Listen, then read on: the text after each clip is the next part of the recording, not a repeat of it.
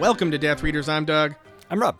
This is episode 54 of Death Readers, the podcast where we read through the Harry Potter books. This is my first time reading through them. This is Rob's manyth. So Uh. In episode 54, we will be reading through chapters 16, 17, and 18 of Harry Potter and the Half Blood Prince.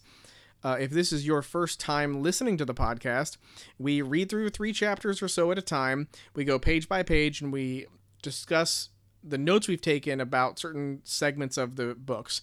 Um, if you would like to listen uh, in, in the best possible way, uh, we encourage you to reread the books and read through these chapters with us so you'll know exactly what we're talking about because we'll reference page numbers and specific uh, interactions in the book and it's really helpful if you've read along and reread them recently so that you're mostly refreshed on what it is we're talking about.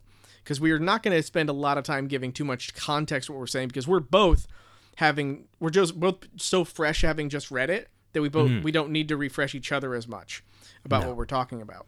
So uh and we're gonna we're not gonna you know waste your time refreshing you. So empower yourself put your world's oyster in your own hands and read the book again. If you're feeling a little masochistic. Ooh. ouch! I saw a clip from the graham norton show today with margot robbie and mm-hmm. she was talking about like oh i was such a nerd when i was a kid. Look this is a picture of me at my like 11th year old birthday party and it was like just a, a photo of her looking like an 11 year old wearing glasses and reading a harry potter book with a huge smile on her face like i love this. And they were talking about how big of a harry potter nerd she was. And and she was trying to be like look i was such a nerd like i read this is what i did on my birthday. Like for my birthday i read harry potter and I w- couldn't have been happier.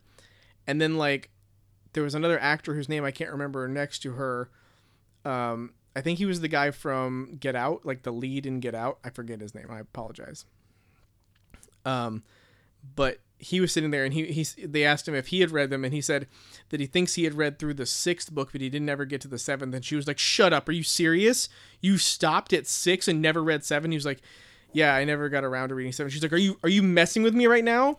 You haven't done that? And he was like no. And then i was like dude i get it. Like Go go easy. I'm sure she listens. I was like, I I just thought to myself, like, I think I realized, and I, I actually had this as a note later, but I realized that, like, watching the movies first really, like, it really does, like, deflate the process of reading a book. Like, and I realized that it's not really just, it's not a one way street, it's mm-hmm. both ways Sure. whatever whatever way you experience that story first is going to color the other ver- like other tellings of that story in different mediums uh i i assume that the only time that is never the case like well not the, i assume the only time that when that happens it's not always best the first way. Like you're not always going to reflexively believe like you know the book is better than the movie is when the book is actually the comic book or like Right. the the maybe even the novelization of a movie. But i realized reading these chapters i was you know i guess i'll tell say the overview first is i was just like i was just kind of i wasn't so much bored i still enjoyed them but it was like i kind of remember this like it just it this all feels like exposition mm-hmm. And I, ex- I had that. I had that certainly with the first chapter. Definitely. right and, and exposition is fine but also like tedious like especially There's when not it's and there's 70 not, pages there's not as much to comment on. Yeah. yeah do you have any housekeeping No housekeeping. you don't want to call me out on hackers What about hackers? We talked about hackers. there's not a blu-ray coming out Oh nah. okay I shamed you in private. I don't need to shame you in public. well this is hardly public there are people in public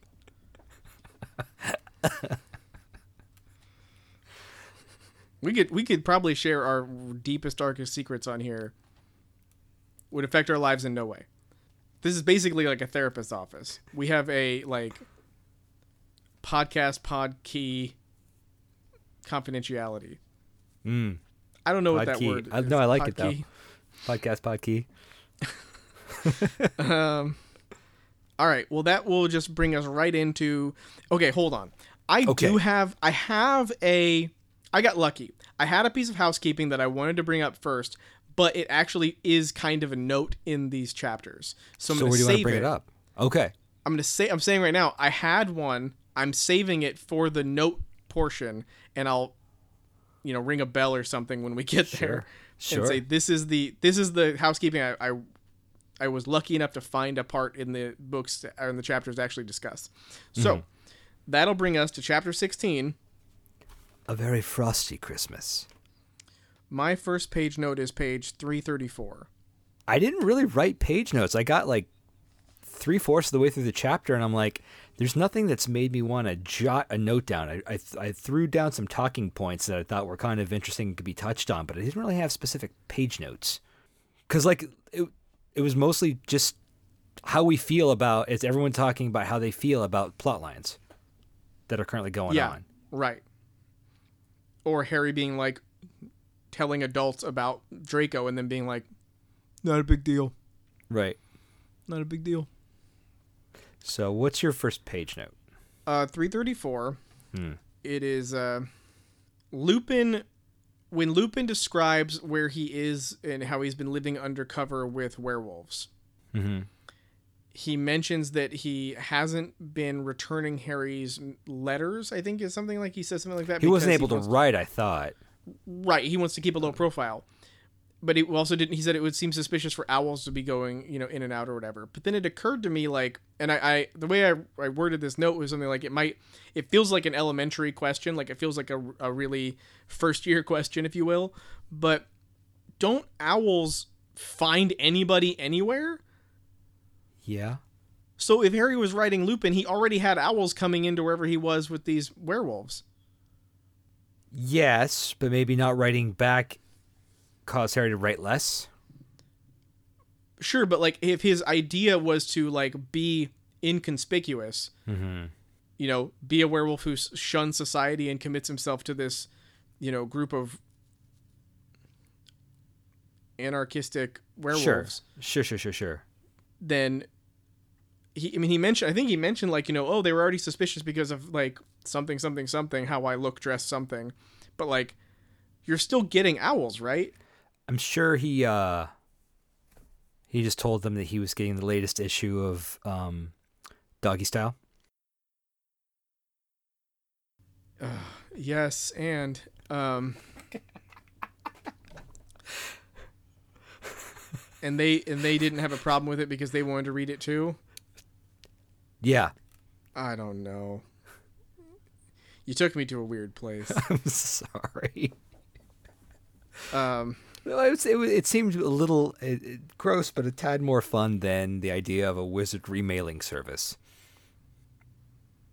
I don't know, where where some, where the owls know by magic dint of magic spell that they need to aggregate his letters until he has like a month's worth, and then they drop him off. or like do you not have like the a magic capacity of like a, a mail forwarding system?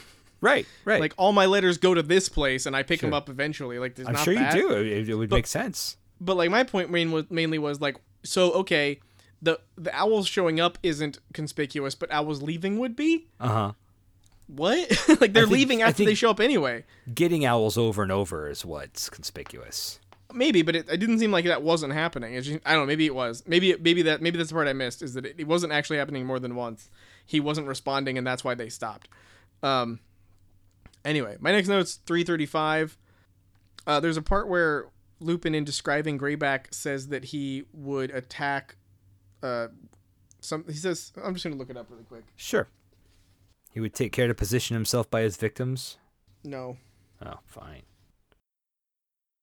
Greyback specializes in children. Bite them young, he says, and raise them away from their parents. Raise them to hate normal wizards. So, I was. Uh, it made me a little confused because it made me think: Is he only attacking wizard children? I'm sure there's going to be some kind of only wizards can become werewolves, like only wizards can become bull- ghosts, or Greyback. Is that true too? I, I'm, I'm I'm guessing, or maybe Greyback was just such a pure blood he didn't want to taste Muggles or Mudbloods. I don't know. Okay. that's fine answer. It's just like my my second question was can only wizards become werewolves and if that's the case like i guess that makes just as much sense as anything else Yeah, they can only become ghosts. they can only become snake men okay um this is my uh this is my housekeeping. Okay. page 339 it occurs to me that we've overlooked some ex- an extremely significant new plot point from the last episode. I think it was last episode. Maybe it was the start of this book. I think it was the start of this book. Harry potter becomes a slave owner in this book. Yes, he does. How did that pass us by? I think it's because And he's he- encouraged to keep that to keep that position. Yes. So it, it occurred it occurred to me like that this hero of this fictional hero of children is a literal slave owner. I don't see a way around that. I don't think there is. No. The only way around it was if he had been like, "Oh, uh I am a normal person and I think that this is horrible. I don't care that you guys are trying to guilt trip me into keeping a slave because you're convi- you're trying to convince me that it's better for him. No, fuck that. You're Oh. released, Kreacher. Like Is that? I thought they were trying to to get him to keep it because it would be bad for the order because he would tell their secrets. So it's even more self-serving. I'm pretty sure he sent Kreacher to to work in the kitchens of Hogwarts. Yeah, he? but he said don't give Kreacher his freedom because he knows too many things about the order. yes, Yeah, yeah. it's fucked up. It is like the int- it, it's it's the the most surprising part about this book series is how much sla- pro slavery shit is in it. It's fucked up. Like and and it's crazy to think for me to think about like So- I'm living through a time Okay. after these books have like been in print like newly being printed. Like I lived through it all. Right. and now they're old enough they've been printed long enough for people to just be pissed that the author is not entirely on board with like trans women Right. but like there's fucking slavery in the book like this is an issue we we overcame a hundred years ago Right. but So make make your argument for why it's pro-slavery and not her comment on why slavery is bad. because I think I, you think you've done it before, but just to refresh us. the, well i mean i think the main argument is like if if you're if you're going to like paint slavery as bad you don't make your main heroic character a slave owner That's a good point. I guess that one's kind of staring you in the face, isn't it?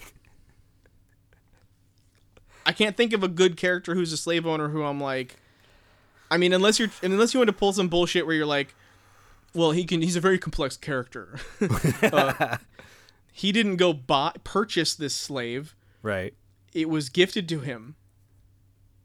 And you know if he had let him go it, you know slave owning is really complicated. Like if if you think about it like you can't just like let your slaves go. They basically just have to die. You don't buy any more but as long as they die in your service that's like the best you can offer them.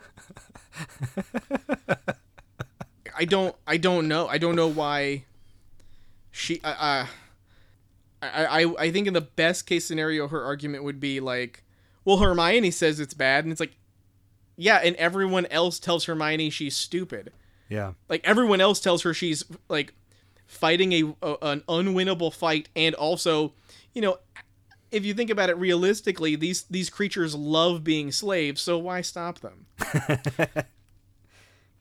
like I, I, I can butter it up as much as I want. Like my dogs are literally imprisoned creatures who don't have the choice to live with me. Mm-hmm. You know, um,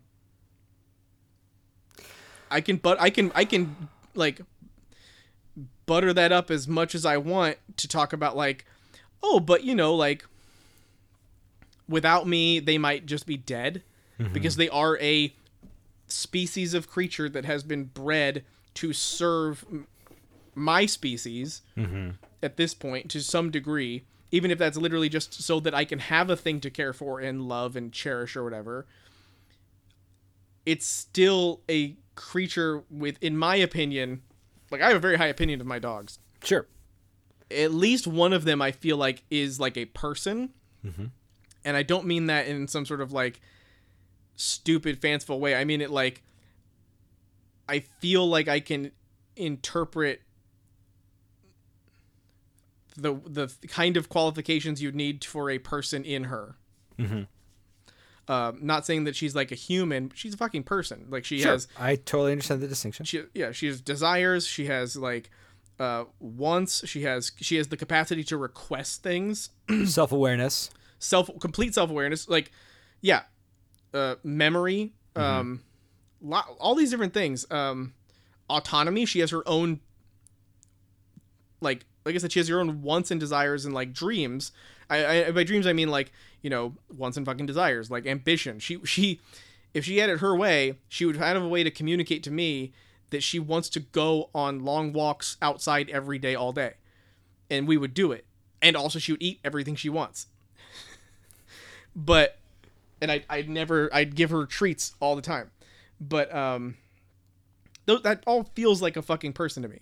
So Right. like, I can do that as much of that kind of talking out of it, her being a prisoner or a captive creature as much as I want, but that's still what she fucking is. Sure. So it's the same with the house elves. Like like it's funny how it feels like in these books they've they've I- feel like in book what was it book 3 when did Dobby show up? Two. In when we first start seeing slavery it is that in book 2 or 3? Two. Okay, in book 2 when he first Three really leaves it alone for three. Three pretty much leaves it alone, and they come back and they come back swinging in book four. maybe it was in book 4 then. But I feel like since since we really started seeing it hard they've gone away from calling it calling them slaves. Mm-hmm. I feel like they brought those that word up Right. early. They did a lot. Yeah. And now they're not talking about it. Now they're referring to them as house elves. As if that doesn't also mean slave. Right. So like I think it's one of those things where it's like it's kind of being brushed under the rug. Um I don't I don't even want to say like I think it would be silly to say that J.K. Rowling is pro slavery. Yeah. What I'm saying is, and I've said this from the since this happened in, in my reading, she is a person who wrote slavery into her narrative in a way that makes it almost impossible to free the slaves. Right. she found a way to justify keeping people arguably enslaved. And the fact that it's arguable makes it even worse Mm-hmm. because like in a in in a anti-slavery society of course they're people you know what i mean like it like she she presents an extremely successful wizarding uh franchise in which the readers are incentivized to devalue the lives of slaves It's a good point in an awkward position. You're absolutely right. like doggy style that was death readers we're done I mean, I read it for the articles. I had to turn it. I had to take it down a notch because I, I started feeling like I got you into a point where you were just like, "Yep," and uh, ugh. No, you're right. You're right. anyway, that was the the big takeaway for me. And I, I think I I don't remember how I did it, but I came.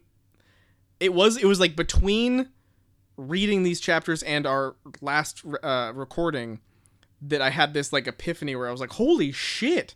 Harry Potter is a slave owner now. I mean, I feel a little embarrassed that I never made that connection.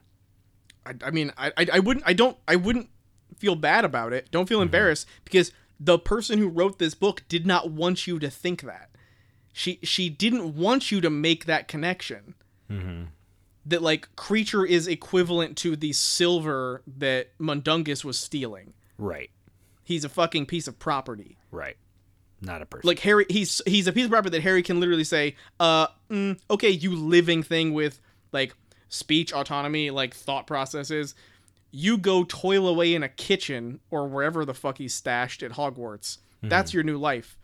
Because I have complete control over you and I get to decide because I fucking own you. But she doesn't say that in the book. She makes it acceptable. and isn't that fucking worse? Like It that's the part that gets me is like that she she found a way to convince people to ignore slavery. Like to literally just ig- fucking like where's Hermione's fucking shit? Like where's Hermione's crusade? Why isn't this like why wasn't Hermione successful? Mhm. Like what's the justification? Where's the rationale behind it's okay to have fucking slaves? Anyway, I we're almost done with these books. Like we have one and a half books left. And I, I, I, I, I, maybe I'm wrong. Maybe we will look real hard in book seven, but I don't think there's going to be a resolution for you. It's it's I don't usually like using this word, but it's offensive. Sure. Like it's offensive that like this these are so successful and no one's talking about it. No, I, I mean I don't know. Maybe maybe people are talking about it, but I don't ever hear I've about it. never heard it. I've never heard of it, and I've been on some forums. I use I've, I used to listen to podcasts. I've never. Uh, I'm not saying they didn't, because it Sure. was just a sampling. Um, so if I'm wrong, sure, uh, but I've never come across it. yeah it's it it like makes me sad like it makes me to like it would be that thing where like you asked me a couple episodes ago like what my like question list would be for a, a jk rowling junket. Uh-huh. i think this would be a big one. Like how do you justify having all of your hero characters passively endorse slavery? Like how, how how do you not address that that is caustic privilege? Like that that is the same it's it's, it's equivalent to ignoring the like disparity of minority populations in prison um or like poverty level like racial disparities in poverty levels or like you know wealth wealth inequality Sure. it's and and that would be the only way I would give her like I wouldn't even say give her a pass, but I'm saying if she said to me, "Yeah, I wanted to illustrate that," I would be like, "Cool." Isn't it kind of weird though that you made your hero one of those people? Like it just seems like an odd choice for a fucking fantasy world. Like why? like doesn't it kind of seem like you're sort of like suggesting that they lead these people who read this lead by Harry's example? Like only fight for people whose liberation serves you? Isn't that fucked up? Like is, is that is that not really awful? Um anyway, I'll leave it alone. I'll I, I mean I I'm very convinced that people don't listen to this show, but I do truly feel like this is a this is a serious fucking point. Like this is a huge problem with these books Sure. and in this in this chapter the reason it comes up is because Kreacher sends him maggots as a gift Right. like Kreacher's fucking pissed like i know you he's um that that gets addressed. F- Kreacher's attitude gets addressed in the seventh book. I really don't think you're gonna like it. awesome so cool so great cool um whatever moving on uh did you have any other notes for that chapter I, I've got I've got a couple things I just thought were um, fun. um, the brotherly violence at the beginning both amused me and I thought was kind of fucked up. Ron chucking the knife at his brother. Okay, okay, shut up, shut up. That was an accident.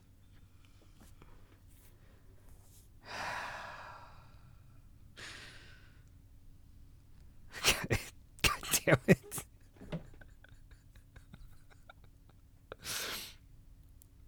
You know, not one of us escaped childhood without getting some kind of knife or sword wound.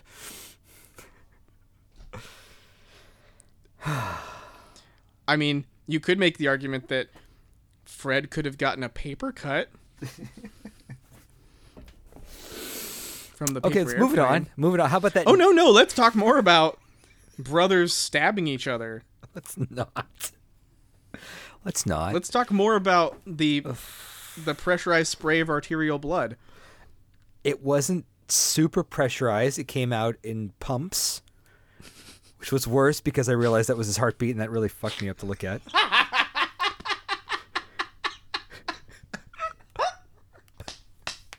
I'm sorry.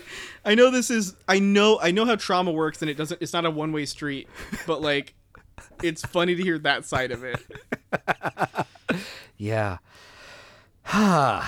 Um. So you liked that part of this book. I I I I liked and was abhorred. Is what I was trying Sure, to. say. I sure, like now how it was written. It was written amusingly, but I was also I was trying to say that. Sure. Now that you're being recorded, it's awful. It's really not something anyone should do and anyone who ever had done it should feel bad. Now that now that you're recorded, that's exactly how it is.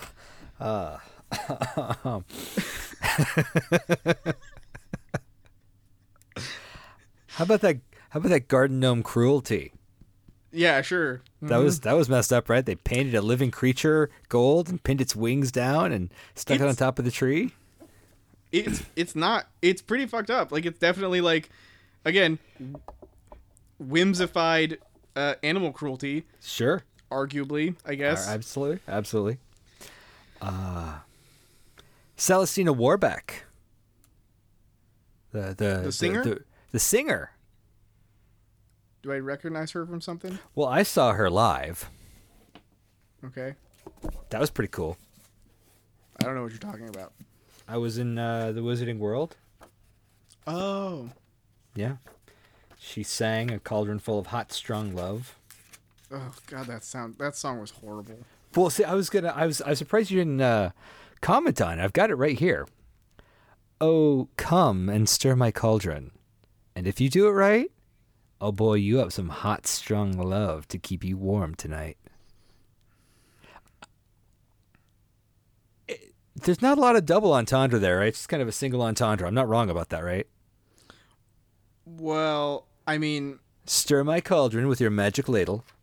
yeah i think that that might be the double entendre the single entendre is i'll keep you warm tonight is not really an entendre that's just i mean the only way that's an entendre is if she's like because i'll because i'm gonna give you hot cocoa like or something like that or like i have a i have a roaring fire at my house and you're Mm-hmm. six miles away from any the nearest shelter and you know it's a roaring blizzard outside like there's no, no- cold outside. there's yeah there's none of that context it's basically like either uh if you if you bang me real good now we'll keep banging or help me finish this potion and i'll bang you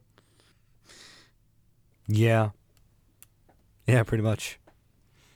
i i mean and that's that's just one stanza like there's she she tortures me by peppering this chapter with these fucking stanzas and she i don't think she's good at poetry i mean i don't fucking know it doesn't matter that i don't i, I don't enjoy her poetry she's a, a What about that? What about that riddle of the Sphinx in Book Four? I don't remember it. All her rhyming what, sucks. What kind of creature would you most like to not want to kiss? Okay, I fucked oh yeah, I remember that. The yeah, spider one. The one that was Yeah. like spy. that I had this whole bit about about how like she doesn't like you can come up with different sounds to make because er was the last Right. part. Right. Er. no, No, she's ter- she's terrible at it. but what? First book, Sunshine Daisies Buttermellow. Turn this stupid fat rat yellow. First That- book. That's like that's that's up there with. Okay, no, it's not great. red fish, blue fish, one fish, two two fish, whatever. He was a genius, man. He was a genius, but like his genius was in his simplicity. That's she true. makes shit too complex. Like, though I may not look pretty,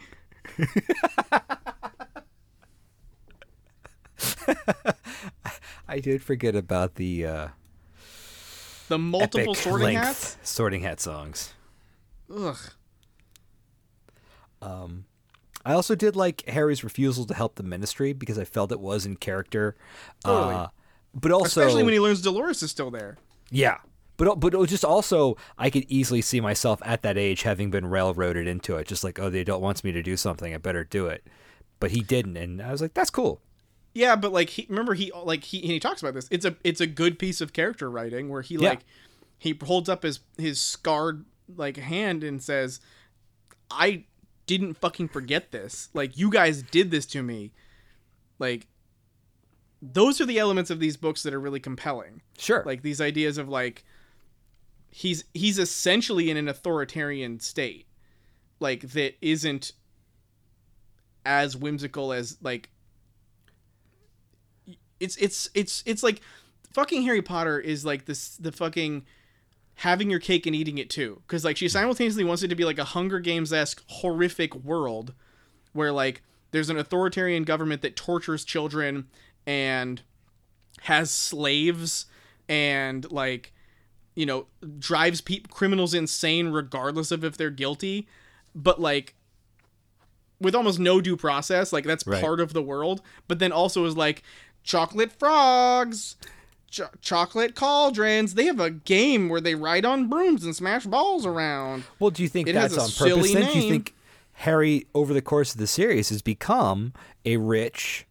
Well, he's already he's always been white, but he's a white, rich property and slave owner. He's becoming part. He's becoming like unto the establishment, so maybe he can help tear it down. And that's the arc.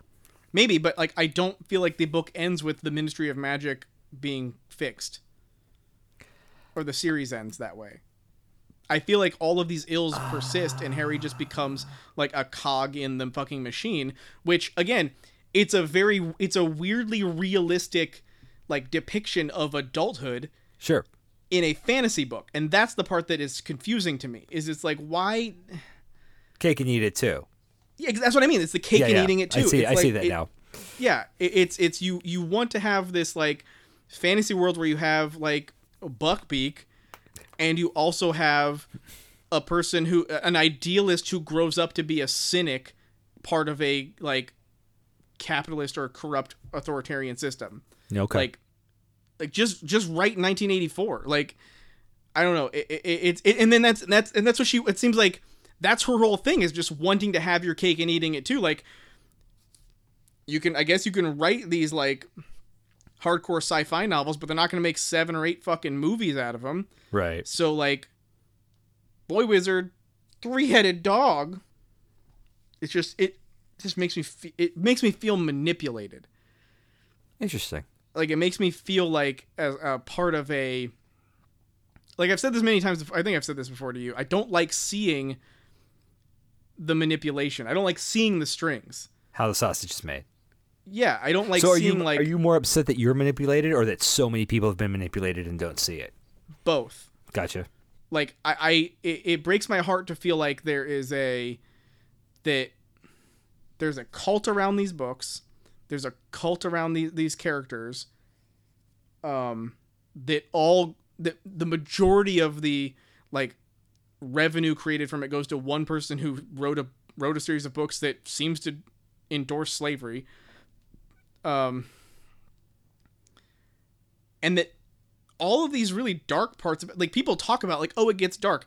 What do you mean? Like, elaborate. Like, is it the, is it the parts about like Snape getting bullied that's dark? Is it the parts about the authoritarian government that gets dark? Is it the parts about slavery that's dark? Like, The torture, the reanimated fucking corpses. torture, child torture. Like, yeah, like lots of shit. Like the fucking uh, Magic Hitler. Like b- blood purity. Maybe the problem is like, maybe maybe it's just that like, I'm uh, mentally deficient, and like. I don't see how masterful this these books are because they are having your cake and eating it too hmm maybe that is the thing people love about them but like i gotta see the part where the hero who's a slave owner is redeemed because that's a pretty big fucking bridge to cross. And they didn't do it right away. Like and they it seems to be a pretty uh low level s- plot line. If that. Ha- harry potter breaker of chains also slave master. Like he gives Dobby the sock, huge arc, huge heroic Harry Potter free slaves. Immediately after that, oh, slaves are kind of essential. We're a bunch of magic people, but we still need manual slave labor.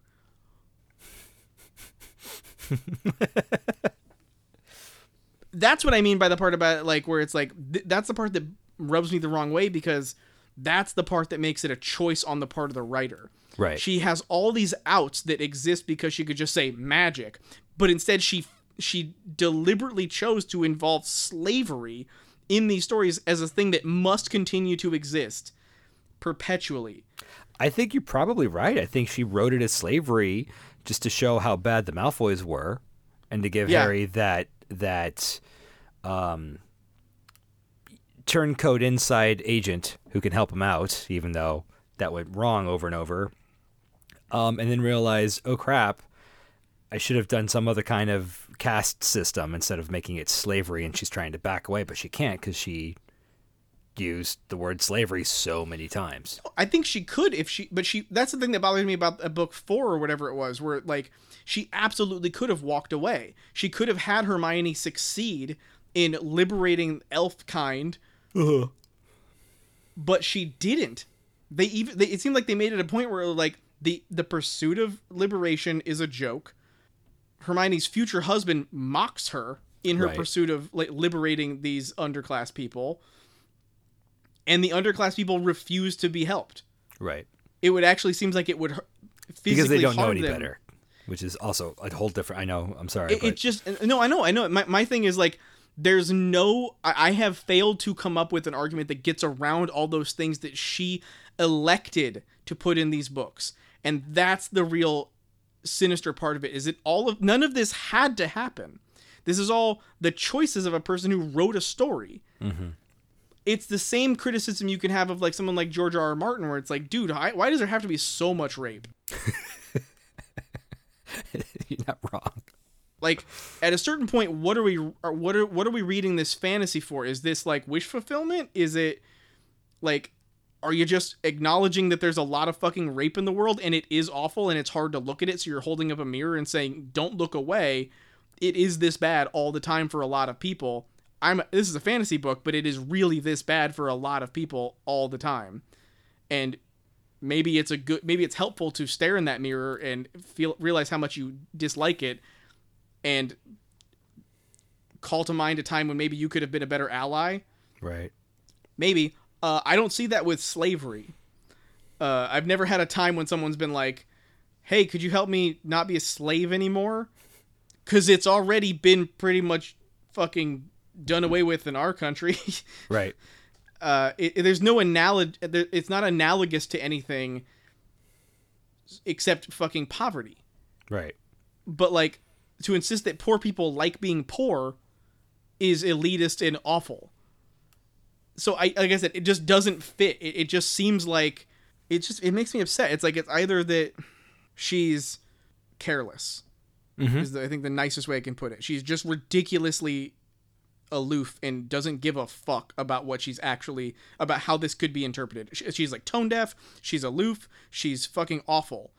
Or she doesn't see the fucking parallel she's written. Right. I don't see a way around it where she's not f- fucking awful. And I don't understand how I guess I don't understand how so many people can like love this story and not have to account for this. Cuz and that's what I mean by, by I never hear about it. Graham Norton, like I'm talking about like like fucking on that show talking to Margot Robbie and Margot Robbie's like, "Oh, I love Harry Potter." And I want to be like, "How do you feel about slavery?" do you think slavery's bad? I, I do. I think the idea of enslaving a person and making them do manual labor for no wages and, you know, if they misbehave, whippings and death and all the other horrible shit that goes along with owning another person. Um, I think that's pretty fucked up. Do you think that's fucked up? And then I assume she would say, obviously. And then I'd say, Harry Potter's a slave owner. and she'd go, What? No, you don't understand. And I'd go, Make I me, don't understand. Make me understand. Yeah, help me understand. First off, Because you spent more time on this than literally anyone I know, and you've tried to find the cracks and you can't. I I mean, yeah, it's I'm open to it. Sure. Explain to me how it's okay. How I mean maybe okay is the wrong word. Maybe it's maybe it's not like that she needs to justify morally to me. It's just like or to her fucking readers, but like Why include it the way she has? yes, yeah. Yeah. Ex- like I want to know what happened. I want to know fucking we talked about this. The series was included in CBS's uh 100 books thing. We talked about this a couple weeks ago offline, I think. Right. Um PBS like fucking like talk about it. Like I want to hear people talk about this subject. Like I want to hear more people discuss like this aspect of the like I want to fucking hear the like descendants of slaves like talk about it. Like Right. like how do you feel like i want to hear that i don't honestly i mean there's a part of me that- that wants to know how jk rowling could write this in her story but then i also want to hear You you should Google slavery in Harry Potter and see if there's i probably i probably i might have to I think you should and see see what if, if there's anyone talking about it online. i have a feeling there's gonna be a lot of hentai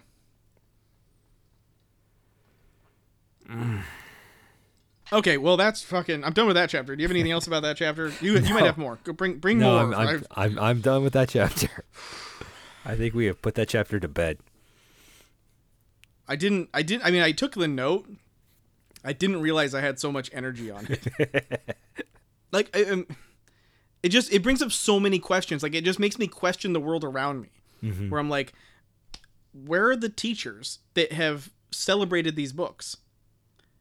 Like, where are all the critical minds who are looking at the who are all these people, these millions and millions, billions of people maybe, who've read these fucking books in many different languages. I, I what personally I think what I did was second book it is introduced. Hey, this is bad. Fourth book, Hermione lists all the reasons it's bad. It's been examined. We're done with that. We can move on. it's Except that they're compartmentalized. still there. No, yeah, I know, I know, but I mean that's that's the extent of that thinking. well, and I mean, I can appreciate like getting wrapped up in the rest of the fantasy, Sure. but it's like, why is this here? like, Right. No, it it should be. it's like a tumor. It's Mm-hmm. like if you ignore a tumor too long, really bad things happen. I mean, okay, what? How many books do we have? Seven. Book eight, Harry Potter and the Tumor of Slavery. Hmm. Talk. Let's talk about it. Like, let's get like, whole book. Give me one whole book about talking about how slavery is fucking horrible. Mm-hmm. You freed all the house elves. I don't know, man. Like it. The here's the thing. the main thing about it is like, if she had made a point with it, if she had gone out of her way to say, no, this is why I've included this. I included this to make this larger point. No, sure. and and that was clearer to me i'd be like i get it. That it's important to have this ugliness in the story to show this other thing. That seems like it was accomplished in book two with dobby's freedom but then later she's like oh by the way there's a shit ton more house elves and none of them want to be free. And it's like why? Why is that part of this um and i just haven't i haven't it hasn't happened. We like we said and, that, and again this is something I've re- i'm repeating myself at this point but like we addressed it earlier. There's only a book and a half left. If if it's not addressed by then it will be the biggest shadow hanging over this series.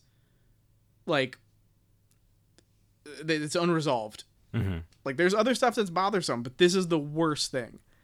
Um anyway I, we can be done talking about that for now i'm sure it'll come up in later episodes I'm sure it will come up later.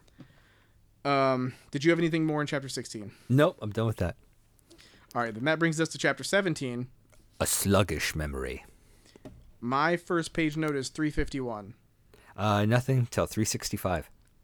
So the password for the after Christmas break, the password to get back into Gryffindor Tower is abstinence. Is that a joke? Uh, yes, abstinence as in abstaining from alcohol because she's Right. hungover. Yeah, Right. Okay. Okay. yeah. Just it's a word that in America has an entirely different immediate parallel. I, I believe it's. I feel like it's an old fashioned thing. I think they used to talk about abstinence that way. In like, I, I keep wanting to go back to like gold rush days of San Francisco. No, I'm thinking of temperance. That's what it is, right? Temperance League. Yes. So it should have been that. Right. Temperance is more associated with. Abstinence is always just seems more at least in my life, it's exactly related to underage sex. Um, I think it's. I, there must be a, a, a cultural divide of abstaining. Just I'm abstaining from the better things. Uh, my next page note is 368, so you're up. Really? I totally thought you were going to to have a note for 365. Bring it. We're a year into this book. What? 365. Come on. Oh, okay. Jesus. I don't think of page numbers as days. Dishonored us, she did, that little slut. Okay, okay. I saw the word. because earlier you were like you're like oh my god they said they said Aunt Marge said said bitch and she's talking about the dog but was that a dig I'm like oh yeah and it gets worse. And you're like it does? I I I mean come on. That's what? I don't know. That I don't I, I I'm a I'm I'm not a fan of that word so it certainly sticks out like a sore thumb for me but that you can't just throw that around man in an ostensibly kids book I mean, I, I think I'm I'm learning that I definitely grew up in a I don't know how to word it environment um where those were that word wasn't used a lot, but like Mhm. when it was it wasn't like it wasn't a big deal. I just hate the idea of ever shaming someone for uh,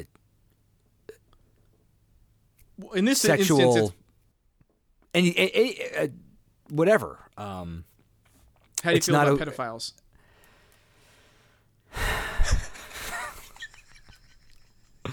they're sick and need treatment. How do you feel about them being forced to uh, go to their neighbors and let them know that they've committed crimes, for which they've apparently atoned for? I don't know enough about it. That's the safe answer. it sure is. I know that when it's shown in movies, it's shown with a um, surrogate. It's it's it's it's a it's a it's a surrogate feeling of righteousness for the audience. Mm-hmm. So and, and that's just supposed to be a quick bump and like, haha! Look at John Turturro having to like tell this big scary guy that he's been convicted of this thing, which has been retconned out in this crappy sequel movie. Um, but I, I there's I feel like there's more to it. Um, yeah, I mean, this isn't like a reason necessarily a reasonable parallel. I guess. I mean, it kind of I, is. I, um, I, I, I, it's logically a reasonable parallel. I can see how it's also different because one's a person just operating within otherwise societal norms and still being mocked or chided or made to feel bad for that. And that, I mean, it just, that's not okay. I don't like it. well, I think that's why I, when I think about it, I try to take away the societal norms aspect of it. I think about like the uh, biological norms, Sure. where I, I think about, and I, maybe it's not even norms, but the biological urges, where I think about like, okay. I'm- well, like I'm I'm not gonna l- l- presuming that like the the thing that I've always thought of is like or not oh, maybe not always but I've learned to understand is that like for most of the time attraction sexual attraction is not something that is necessarily a choice Sure, absolutely, absolutely. But going down that path, they're not equal because one is predatory, and one is essentially, according to this word in the No, attitude, I'm not talking it, about the behavior, I'm letting it happen to you, and that's why they're different. right and and that's and if you're talking about uh, like a behavior which I guess is what would require someone to be qualified as a slut Right. yes agreed like that behavior is like the part that is being like So you could have the three big things, which are uh, consensual enthusiast, or was it informed enthusiastic consent, Right. which you're not going to get in the other situation. right. And even with all those in place and everything good to go, you can still be labeled a slut, and that's not okay. Yeah. Um I guess the thing is like I, the the question I have is like let's let's move into just how people respond Sure. to those people. Like um um I know that I'm bothered by the the idea that I'll pull pedophilia out of it, Okay. okay? And just go to sexual uh, uh, sex criminal. Okay. uh, the kind of person that would have to register on a sex offender like website or something like that. Um, from a ju- from a from like a punitive standpoint, Mm-hmm. it seems odd to me that we have we've uh, set up a system in our ju- our judicial system where there is one type of criminal that has to for, that gets a scarlet letter and has to go around alerting people to the fact that they are a criminal and that we don't assign that same sort and that for every other type of criminal we allow them to re assimilate invisibly okay. and and what i've always heard as the justification has been like and this is something i, I understand and i i i, I comprehend and understand is the idea that we're the, the rate of like recidivist action by sex predators is significantly higher Sure. than most other criminals. I have no idea if that's actually the case, but that's the argument I've heard. Um, that doesn't make me feel any better about living next to a murderer or Nope. not knowing I'm living next to a murderer or a person who's been uh, maybe even has multiple instances of uh, race motivated violence. Sure. They don't I don't to tell get you. the. I, they don't have to tell me. I don't get the security of knowing that about the people I'm living around. Sure. And that does sound like a like an issue. and and the, the thing that like um but it also makes me feel like it's unfair to people who are like you said are sick and need treatment that they have to add on to that sickness and needing treatment the idea that they're they can never escape their crimes they can never like they can't really as- reassimilate Right. that's gotta fucking suck Right. and if you're a person who like has adapted to or has a part of your brain that seeks out this like release from a awful sex sex crime then maybe heaping on stress inducers isn't the best way to keep the society safe um, Fair points. So like when my, my point comes it down really down to thinking about that same sort of like like I feel like what I hear you saying is that's a similar thing that bothers you about when people are called sluts is essentially like they don't get to escape the social ramifications of their actions. Sort of. I, I still feel that because there's a legal aspect to one and a, and and more Sure. of a societal Moral. moral aspect to the other. Not that there's not both on the I other understand. one. Um, yeah, yeah. It, it does seem kind of different. But yeah, sure. Yeah, I um I think that like I'm trying to like be more open to the idea of like uh calling it slut shaming feels wrong. Um Isn't it literally that? well, but yes, but like I mean, even the term slut shaming that's kind of what I mean. Like, that you're a slut and that you must be shamed for it. It, it it's awkward. It's it's lazy. exactly. What did J.K. Rowling come up with it? it feels like it feels like it, it should be something like you know you're um and we, we've gotten to you know conflict before about the word promiscuity but like that kind of feels more like what it's like it, it feels more like you're promise like you're promiscuous shaming or you're like yeah. and I, I don't mean it in the way that like comes with that like caveat of morality i just Sure. mean like tr- like, that's the trouble with these words is that like because we we live in a society that's so uh vindictive about mating that Right. like that we so many of the words that we use to describe them like the act of like sex Mm-hmm. are charged Absolutely. um so Because like we all have so many hangups. Right. Um, I mean, maybe, maybe it's just as simple as like sex shaming, but not like Oh, gender, but like. But no, that's better se- though. Yeah. Um, because that's I mean, again, it's the idea of like someone who enjoys having sex shouldn't made shouldn't be made to feel bad about having sex Right. as long as it is, as you said, you know, informed, uh, Enthusiastic. enthusiastic, and consensual. Yeah. Um, but like, um, so, so that that word was in in this book was used to describe uh his sister, right? Yes. Which And, again, and in that I- I- instance, I will say, in in his de- maybe not in his defense, but like, she did essentially rape someone. yeah, So so coming back to my conversation about the sex predator, she she is a sex predator. yes, I did see how you brought it around, and I'm very impressed. Um, I don't think Morfin had the wherewithal to do that. I feel like that's a British thing. It, it just feels Like- like like the I C word? feel kinda where it's just tossed off. So so in that sense, again, like that's us bringing our own baggage to something Sure. that is a word that someone that another culture has a different context for. Maybe like I don't know. I, something you're bringing to the table too, but I, I I'm trusting you. I, I, I, I maybe maybe a different context. I feel like maybe it's just a little freer with the application of said context. Um, but I'm going to go ahead and say that they should do it my way instead. Well, I mean, it's also a culture that has no has, is much more open with sex, or at least nudity.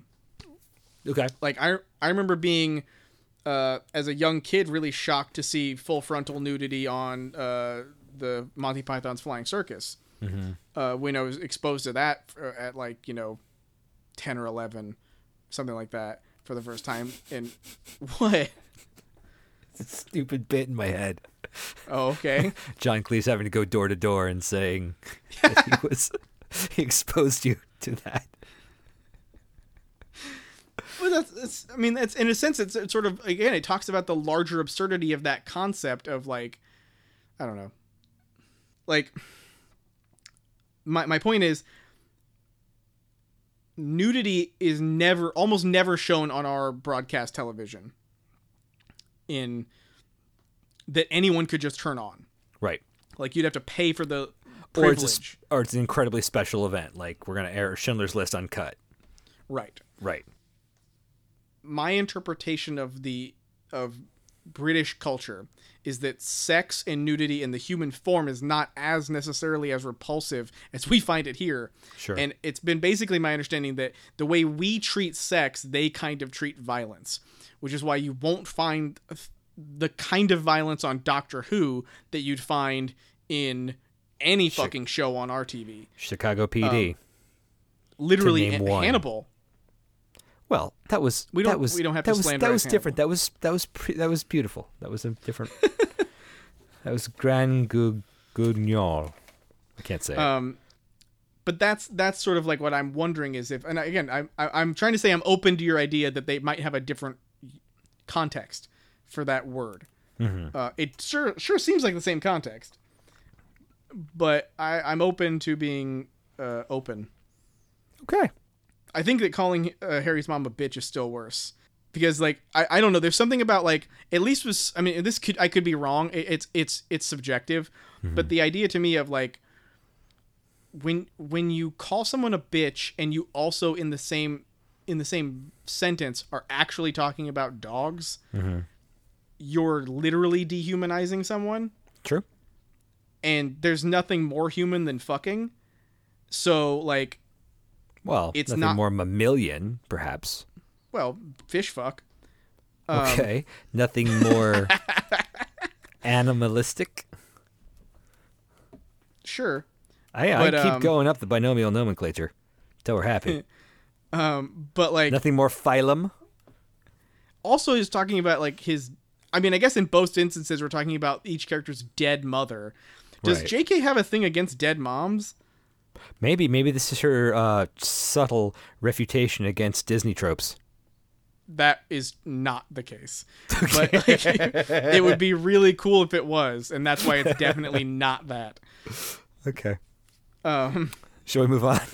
yeah, sure. Uh, Uh, 368. That's my note. Really? Yeah. Okay. Go for it. Is it about underage magic? Yes, it is. This made me so mad. I thought it might. I This just wrote gonna be- sloppy underage magic detection, but you go for it. This is this is a long episode, but like it's, and it's gonna be an episode where I'm just really mad about everything. Not like that's uncommon, but just like, ooh. I my note was, so the ministry tr- trusts witches and wizards to prevent their children from using magic at home. Right. Be- why? Hold on. Okay. What what harm comes from Harry and Ron quickly peeling potatoes? Literally in the chapter before. Sp- sprouts. Peeling sprouts. Brussels sprouts, I believe. Oh, excuse me. Fine, sprouts. like Especially like, is- since is we know now they would not be detected because there's like six age uh, appropriate wizards and witches in they're the literally adjacent to their brothers in that moment. right. Like they'd be like, "Could you just do this?" And they're like, "No, it builds character." What? Right. Um, so I've read that there's a lot of connective tissue between books two and book six. Um, I think book two was originally even going to be called the Half Blood Prince. What do you mean connective tissue? Um, a lot of things that she, when she was early on starting book two, became elements in book six. Oh, so they're bad? Like like they're they're as developed as the rehashing of the first book? my point is, uh, much like Harry's now a slave owner and house elves were introduced in book two, um, the whole underage magic detection was brought up in book two and is now further fleshed out badly in book six. And I think it's she's just having to go back to book two and go, there's a lot of stuff here that's written me into a corner, so I'm going to come up with a sloppy ass explanation to get out of it. Well, I mean, yeah, I, I mean, I don't know about. It sounds like you're trying to say she's she's taking she's going back to book two and getting ideas of how to bring up problems. Maybe, Uh, but more is that what you're more, saying? more um she's coming back to that well and going to look at what she's written before and going oh that doesn't make right? any yes, logical yes. sense I completely agree. That's exactly what's happening. Is she is decided that instead of being creative, she'll retcon her own work. yes like it's it's so much easier to be like mm, yeah but like no as opposed to it being like i don't know what was the thing that he was even trying to do that like the what were they even talking about in this sub in this in this chat in this uh, page where we bring up underage let's magic find i out forgot 368 let me look oh uh but how come the ministry didn't realize that Voldemort had done all that to Morfin? Harry asked angrily. He was underage at the time, wasn't he? I thought they could Right. detect underage magic. See, no, so, and then Dumbledore's answer is equally sloppy. You're quite right. They can detect magic. He doesn't specify underage. Just that they can or even, detect even magic. if he had literally said like they weren't monitoring it 50 years ago since voldemort we've decided we needed to take note of like the kinds of magic underage wizards are using and and like more monitor where they're using it I mean, so does i just mean, did it like Does that well? Does that mean if they can detect underage magic, which he didn't say? right Does that mean that no they it's, it's get, literally saying we no it's what he's saying is we Does can that mean would they get an alert if Ron used magic and they didn't know which kid did it? Or does that mean they look at a muggle house where there should be no magic and they'd see magic? no it means that they they have like a list of houses that have wizards Right. and they like adult wizards and they accept that magic will be done there and if there's a place where there aren't uh, there are no muggles or there are no wizards and there is magic no of, of age wizards and there Right. is magic then they what somehow like figure it out or is that suggesting that like adult wizards all over the fucking world are using magic and it's pinging some sort of alert system and they have to go investigate everyone Well, I, I, my point is, I don't know if it has anything to do with muggles. It has to do with just magic use. But if they're looking at their map and they get a ping of magic and it's a Muggle house, they'll be like, "Oh shit, that's probably that kid." No, uh, no, I'm saying like that. What I'm saying is like that doesn't make any sense because how do they know it's a Muggle house? Like, how do they know that like? Oh, I'm sure they have a they know- registry. Maybe, but then isn't that just like? Let's let's get into like why isn't she addressing this as a character building moment or a world building moment where they talk about how they're literally just monitoring mudbloods. I mean, there's a lot. Every every quick explanation has five or six horrible ramifications. Yeah, exactly. Like, and and they, but they could be they could be cool. Like this one could be like, oh shit, the ministry's already preparing to monitor like, uh, m- mudbloods, like like non magic born wizards. Like, that seems fucked up. Is that what this is all a ruse for? This whole underage magic examination is really just to cover their asses again, like because they actually are hateful towards not pure blood ma- magic users. Build it. Show me that. Don't make it like a, a retcon of like ooh mm, um underage. Yeah why did i say that? I mean, that's how it comes off. you could measure the age of the magic and just say house elves age differently, and Dobby happened to be the exact same age as Harry. It's sloppy, but it works and it fits. i mean i don't know if it works i mean it's like it works. no because I then they, they talked about this also about it. before where they talked about how like occasionally children they don't they also don't monitor the magic or give a shit about the magic that's done when you're uh, Yeah, if you don't have a wand yet, you, you're not gonna. They're not gonna ping you. right so like again like it isn't actually age based Right, but it, it could be once you're 11 and you have a wand and you're registered. See, it works. My, my, mine, mine also time's relative like you know you age differently depending on where your gravity is Sure. And Dobby's a lot shorter. That's why he looks older. He looks like a ball sack. He's Benjamin Button. Um, Benjamin Button. Anyway, I don't know. I don't know about all that, but like the the idea that like this, th- it is sloppy. It is just stupid bullshit, and I hate, I hate that Dumbledore's like smirks like. I'm about to say some bullshit. like I'm about to say something that's total bullshit. He's telegraphing it. But I'm the wizened old wizard, and Joseph Campbell says that this is makes everything I say right. you can't fight me. Um. All right, that's all All right, I have for that chapter. 371. Uh, oh, I, I really liked uh, how she did. I said Slughorn's memory, but that's not what I meant. I meant the um the introduction of the Horcrux. If you didn't know what it was, I thought it had a real weight to the foreboding of it. It, it was done really. It built it up like, what is this? This sounds fucking dark. Thought that was good. Yeah, I, I, I mean, I don't know about the part where Hermione. The only part that like undercuts it for me is the part where Hermione finds the reference in the book that's like, "It's so bad we won't even talk about it." And But like, I mean, even Hermione's like, well, why even have it then? So she's already answered that for you. yeah, but again, this isn't a real place. These, these are things that are. It's in North del- Scotland. These are things that are divined and chosen to be included by a, an intellectual, creative designer, if you will. So, mm-hmm. why? why put a thing in a book? Like, is it to make me remember that sometimes authors are fucking stupid and they write stupid fucking shit in their books that makes no fucking sense and is aggravating and dumb? Is it that? 372. Uh, no more pretense about it. Dumbledore is straight up, for want of a better word, pimping Harry. Oh, yeah, yeah, yeah. Go talk to him, Harry. Butter him up for me.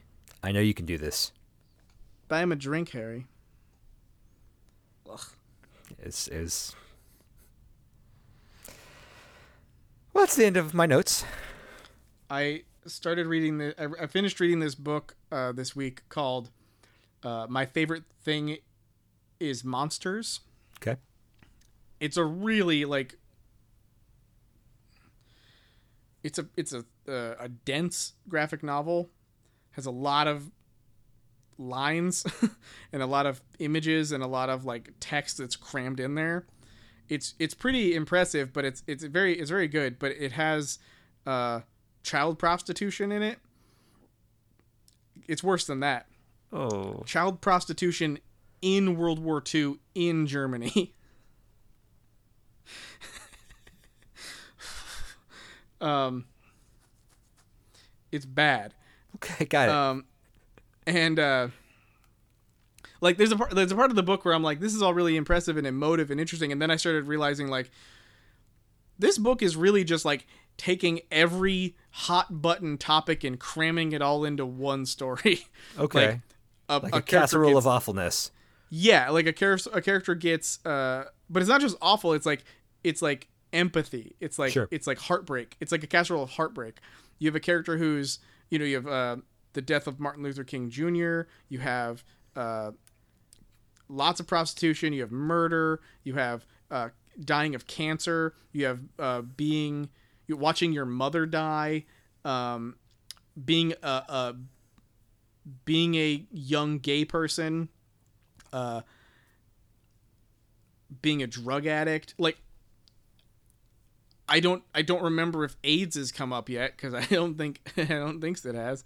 But like it's the kind of thing where it's like it's coming right? Like you're just gonna shove it in there and make it awful. Anyway um the depictions of the child prostitution in that in that story uh does remind me like the way they set it up it's it's it, it's kind of parallel where they set it up like they don't call it a, like a child brothel. They call it a pharmacy.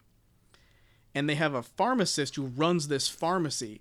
And under the pharmacy is a child prostitution ring.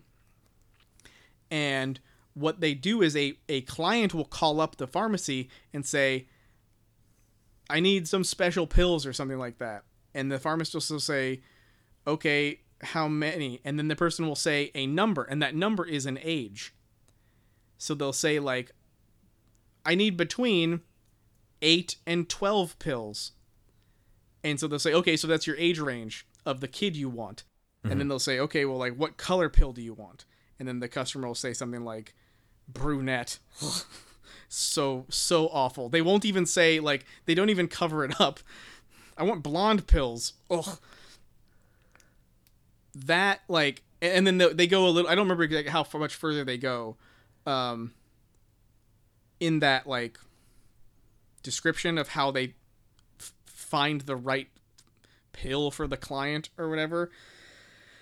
But then they the kid has to figure out how to like it's not it's not as like grossly like specific as i might be describing it but like in the story like it certainly seems like it's all very routine.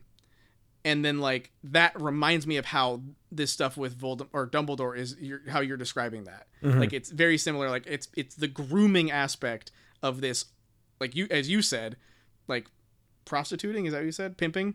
Mm-hmm. It's that feeling. I don't think we've ever used the phrase uh, pimping in describing what what Dumbledore is doing with Harry because it, it's never fit before, and I think in this instance it kind of does. Like it- we know that Slughorn collects students, Right. And we know that he wants to collect Harry. We know that. Well, I guess at this point, I don't know if we know how much we know of it. I think we know that Dumbledore knows that and wants to manipulate it and wants to use Harry to get as a means to his ends. Right. Um, so in this instance, he's out and out like just saying like, "What are what?" It's almost like he's saying like, "What are you doing not on the streets?" Like it's like, like if I was watching Oh. a movie about a pimp, that's how it Remember that. Remember that. Remember that. It will come back harder. Oh, will it? Yes. Oh, that's gross. There's. I. I don't want to give too much away, but but remember what you just said because that will come back. Okay. cool. um, cake and eating it, man. It just feels like that. It, it feels like it feels like she wants to have this like dark, gritty story, and then occasionally be like, just bring up some. And maybe that's it. Maybe maybe the thing is like some maybe individual readers compartmentalize these books. Like maybe most people read them in that way, where it's like you can overlook the shit we're talking about, like the darker, like actually more sinister stuff that's being depicted in a child's book, and lean into. Remember when they had to learn Defense Against the Dark Arts? wasn't that exciting and fun?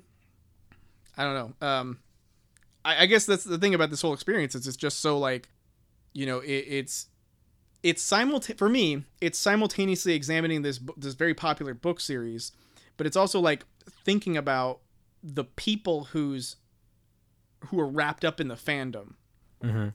and trying to like us uh, analyze them like and think of like what is it about this fandom that appeals and how is it that they're able to uncouple like the the stuff that I'm picking I feel like I'm picking up on Mhm. from the more like just uh fantastic aspects of the story. Um anyway, um that's that's the end of that chapter. It is. Uh my that brings us to chapter 18. Birthday surprises. My first note is on page 373. Oh, please. I don't have anything for a while. Oh, okay. Um, have you ever noticed? this is this is here's some whimsy. Um, have you ever noticed how many times she writes a chapter? Maybe not even a chapter, but like a scene starting with Ron at a table eating in the Great Hall with a glob of fried egg on his fork. No. I've It certainly seen feels Ron like eating. a lot. Okay. it it feels like a lot of times we see Ron being described, especially in the Great Hall, as like having a mouthful of sausage or a forkful of yes. sausage ab- or a okay. Yes. forkful of yes. fried egg. Yes. It just seems like I can recognize that I think it's a deliberate character depiction choice, but also it feels like a copy paste.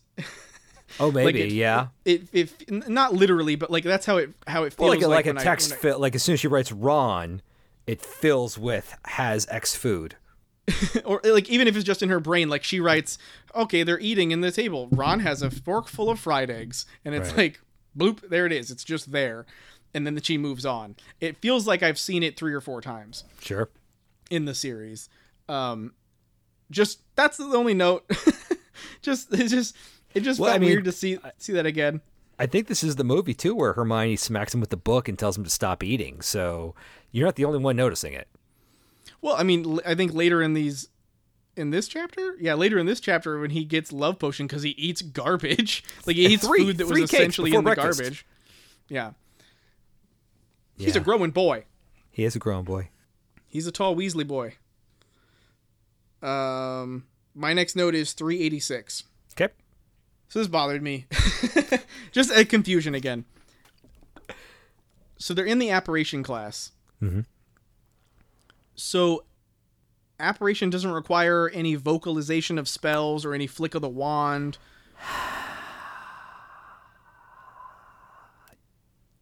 Apocryphally, it just requires thinking. Apocryphally, I believe she has since said that you need to have a wand. Hmm.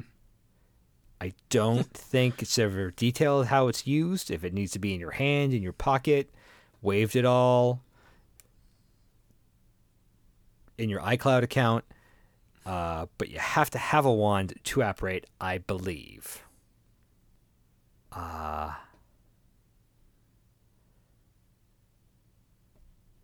yeah, this should be this book should be called J.K. Rowling and the Retcon of Sadness.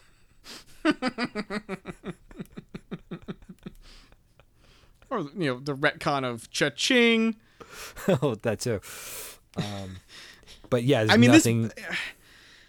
this that's what I that's why my last note, which we already kind of talked about, is that like recognizing that that you're you're damned if you do either way. If Yeah. you watch the movie first or you read the book first, if there's a movie made from a book, one way or the other, you're gonna be pissed at the other medium's version of it. Sure. and like because i feel like i'm reading through this and being bummed out by all this stuff but then at the same time like i i wanted to take um i took I, at a certain point i took a mental note of like you know if you had not seen the movies i'd probably be enthralled and captivated like on the edge of my seat no I mean, no one kids read these you, you devoured this book like or these books when they came out like as fast as possible Yep. um I'm I'm not necessarily envious of that because that sounds like a mania, but like at the same time like I can appreciate how that kind of fervent culture pushes people beyond recognizing the stuff I'm recognizing. Like we are taking a much slower approach with these book than the than I think the average person does Sure. Or even the the norm person does. Um, but like that is to say the difference between between, average and like suggested reading, Right. like speed. Um, so like I bet like it wouldn't no one I wouldn't give a shit if I was if I was wrapped up in it and I hadn't seen the movies and was just reading through and be like, oh, he's learning how to operate, and then I'd forget that it doesn't make sense. Like Right. I would just move past it and be like, I, well, he- what are you talking about? He, he didn't learn to operate. He stood in the hoops. It's like, yeah, but what? he had to think hard. That's the Yeah. why is it the only time he has to think hard for magic? Right. Anyway, so she's retconned it. Yeah. Um, that's the end of my notes. 392.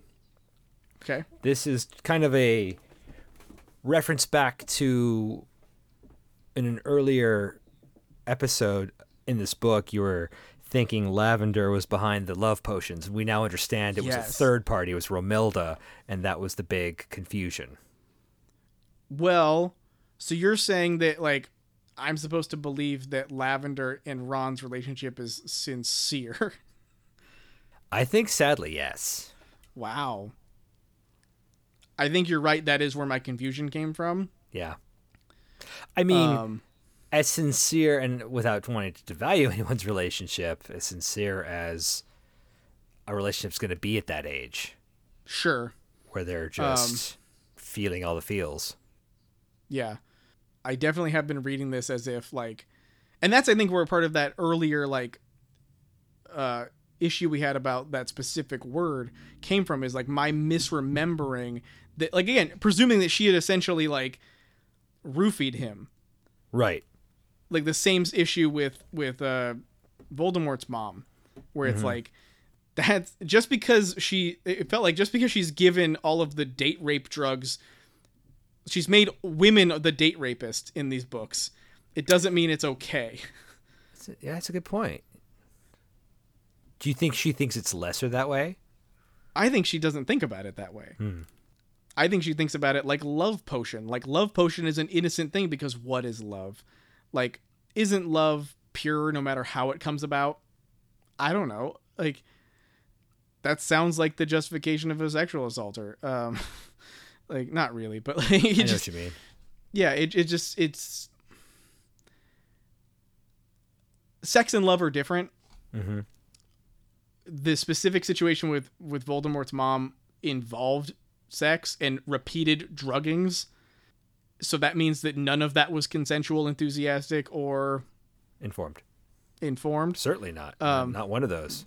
no and and you could ar- argue like the you could make an argument again okay harry potter is a uh is a slave owner the weasley twins are drug dealers and they sell roofies and the school bans them but they're presented in this like fanciful fun way And that they could sell just out in the open on Diagon Alley. yeah two minors Two kids. Yeah. Yeah. And that that's a that's an acceptable part of culture as if it's like, eh, kids will be kids. I, I don't want to be like a Harry Potter prude. It just it just I I can't help seeing these parallels. I don't think it makes you a prude to want there to be intention behind actions. Right. Thank you. Um, It's it's it's it, and these things feel like there's that line between like the intention is to have a fanciful thing, like let's riff on love potions. Sure. There, there's magic. There's potions. Let's talk about love potions. Mm-hmm. I don't know why it has. To, I don't know. It does. It doesn't matter. It just feels like it. It should be noted that we're that the the real world parallel to these uh, actions is criminal, and that that is like not. Again, it just my whole experience of these books has mostly been just being shocked by like how much stuff is in them that I don't hear people talk about in a like critical way Mm-hmm. and how much of it is like people my impression of it is people just being wrapped up in the like uh the aesthetic the harry potter aesthetic versus like the actual content. Right. maybe that's part of like what happens with the books. Like the idea of going to going to the wizarding world. Like you're not there and you're like at no point are you there like demanding house elves make you food. Right. like there's no there's no point where you're like refusing to give house elves clothing. I assume I don't. um, I but- don't remember it, but were there house elves there at all I, there there has to have been a reference somewhere. Yeah. do they have like do they have like disneyland characters like walking around Um. No. Like I said, I saw Selena Warbeck or Celestina Warbeck perform on stage, and I saw a guy dressed as Kingsley Shacklebolt. I don't know if he was a park worker or a guest. cast member Right. Well, I don't. Are they cast? Yeah, they are cast members in Universal as well. um because it would occur to me like how like i just had this vision of like a skit if you will of like there being a dobby performer and it being a thing for people to walk up to him and give them socks give give the character socks and then the character have like a a, a scripted reaction but then like have someone like me come up and go isn't it fun that we're pretending slavery? Is anyone else having fun with this? And, and, like do like a pump fake like offer to give him a sock and then yank it back go no. Go make me food. Like go do my go do physical labor for me and not get paid and i'm gonna whip you later Ugh, it just feels gross Ugh. um anyway i forgot why we were talking about that I don't know. I don't either. I have one last note. okay go for it It's a this chapter's a bit busy. There's a love potion, an antidote, poison, and a bezoar. And then it ends on a cliffhanger. Yeah Because I remember, the, I good way to remember the the scene is the whole scene, you know, from the movie, and that it, it- the chapter ends there. I'm like, oh, we don't have the, you know, the after climax, the denouement of this scene. So there's a lot that happens here. Yeah, um if it wasn't a you know, if we weren't doing a podcast, I probably would read the next like chapter ASAP. Sure, Um but you have to wait a week. yeah, I do. Um which I'm, you know, it's fine. Um the uh I remembered where we were before we moved on to the, your last note, which was with the concept of the love potions. Um, the uh, I think my I think that you know it leads into what you were saying now. It's just like it's it's a lot. This episode of Death Readers is probably going to be a lot longer than I expected it to be. Same um, for my one um, page of notes. yeah, um, it's interesting. We, we didn't really talk about uh, S- Slughorn. Right. we didn't talk about his like uh, refusal to to his fear of the Horcruxes or the or yeah I mean like Oh, his modified memories. yeah yeah like that like I didn't know you could I didn't mean I guess I didn't I know I, we talked about this early on this idea of like when when I brought up the concept of the way she's depicting memories are as if they're perfect or as if they're like video of the instance happening which is not how memories work Right. um Well, I'm wondering if he And- pulled it out and modified it and then said to Dumbledore, "Here you go," oh like like somehow he put it into a Pensieve and then and then did And and, ran it through uh, Pensieve Final Cut. Yeah. Add fog effect. um, transition fog. Yeah, that's. I believe it. Um, the uh, it is. It was. a- I mean, I'm surprised. Like, I was. I was a little nervous because I think it was like it was a really long chapter section of chapters. Um, but like, I don't know. I'm I'm interested to see where this goes because I don't really remember how it ends. Um, I like I don't remember. I don't think I remember how this movie ends or this book ends. Good. Um, so I'm excited to see where that where that goes. Uh, I know where the next one ends. I know where I know where Deathly Hallows ends. Oh sure. Um, oh wait, I remember. How, I think I remember how this. It doesn't matter. It doesn't matter. Um, doesn't matter. So let yourself be surprised. Go along for the ride, man. Yeah, exactly.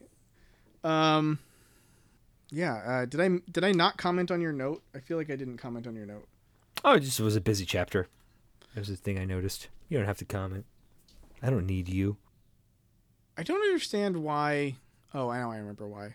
I was gonna say I don't remember why it was such a big deal that the Half Blood Prince didn't put any notes in the book about antidotes, and it doesn't really make sense that he wouldn't. Well, but I think it it does if we look at the what he did write eventually. Oh, just after, shove a Bezoar after down the throat. pages and pages of antidotes. Get to the end of that section. Bezoar, I'm done with this. Moving on. Right, but like, like, but that that works as long as you're always carrying seven. Like, and and Slughorn says they're rare. Like I mean, are they rare? They're rare for the average person, not someone who's into potions. I guess that's fair, but like, like someone who's who's annotated their, you know, like I've annotated some of my cookbooks. I've got a tortilla press. The reg- the regular guy's not going to have a tortilla press. Right.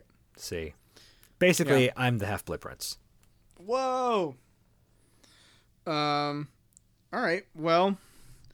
I don't have any other notes. And I don't we kind of did our our like overview. I don't have any new words. The only new words I looked up were words that I I already knew, mm-hmm. but I wanted clarification on. Sure. All right, you got anything else you want to talk about? I don't think so. All right. Well, I think that was a really intense episode of Death Readers. It was it was long um, and it got got down to some uh, heavy examination. I definitely did not expect to talk about the things we talked about. no. Um uh, I, I I'm interested to hear what it sounds like when we when I review it. I, I guess I feel kind of like I feel like it's worth pointing out that it, in no way did we endorse any horrible ideas or anything else in any I other part. I think that was pretty obvious. Okay, I, I it's tough for me because like I have this capacity to I I, I might I worry that I have a bit of uh like an I don't know what it is. Like it's not like an empathy problem, but sometimes I feel like it is, mm-hmm. where like I can imagine a situation where someone heard the things I said and got upset, and I wouldn't I wouldn't blame them for being upset. Like I could understand, but then it because it always ends up going back to like why didn't I explain it better? Mm-hmm. Like there's got to be a way to like I know I'm not saying anything with malice, so that means if someone heard malice or was hurt by it that I didn't do as best I could to explain my point and clarify that there was no malice. Um, and it's it's that kind of thing where it's like it's difficult to. It takes a it takes effort to get to the point where you're in that position to say I'm gonna just talk mm-hmm. about these things and try my best and be open to being like wrong. Um, this is not necessarily something I expect to be in the final episode. Um, but that's something like eh, when I've been listening to Harmontown, um, it's it's something I've been listening to and like hearing what real yes anding sounds like. And what I mean, I don't mean that as an insult. It's not. It's as, not. But it, it was still. Uh, there's a wry amusement from it. it. It's it's like this. Um, it, it it involves a. What it is is it's a mutual level of risk. Sure is it's a mutual it's a shared expectation of catastrophe. Mm-hmm. of like i've i've lobbed this ball. You can either hit it or it falls or you can, you can just swing and it falls. But we're in it together. I don't i mean it's not the best metaphor but like it's not bad. uh, it hearing it work and then hearing how like it does or doesn't work and then also hearing like how it doesn't really matter when it doesn't work but when it does it works. Right. When it does work it's great. When it doesn't it's honestly it doesn't seem like it's that big of a deal. they move on from it. Right but being in that being in the position to be terrified sure. of the of the not working especially when you're talking about like the some of the most like like I don't know. Did we talk about uh, child prostitution, pedophilia, or rape enough in this show? Probably just enough. Okay, good because it feels like feels like we hit all of them. Right. Um, in again, what I feel like was a measured and examining fashion. I think so too. Um, so anyway, um, I think that's the end of Death Readers. Yep. All right. But well, the end of this uh, episode, anyway. end of this. Well, that's yes. That's the end. Of, that's the end of this episode of Death Death Readers. Uh, that's the show name. Um, well, uh, we'll see you next week. Uh, I'm Doug. I'm Rob. Thanks for listening. Thank you.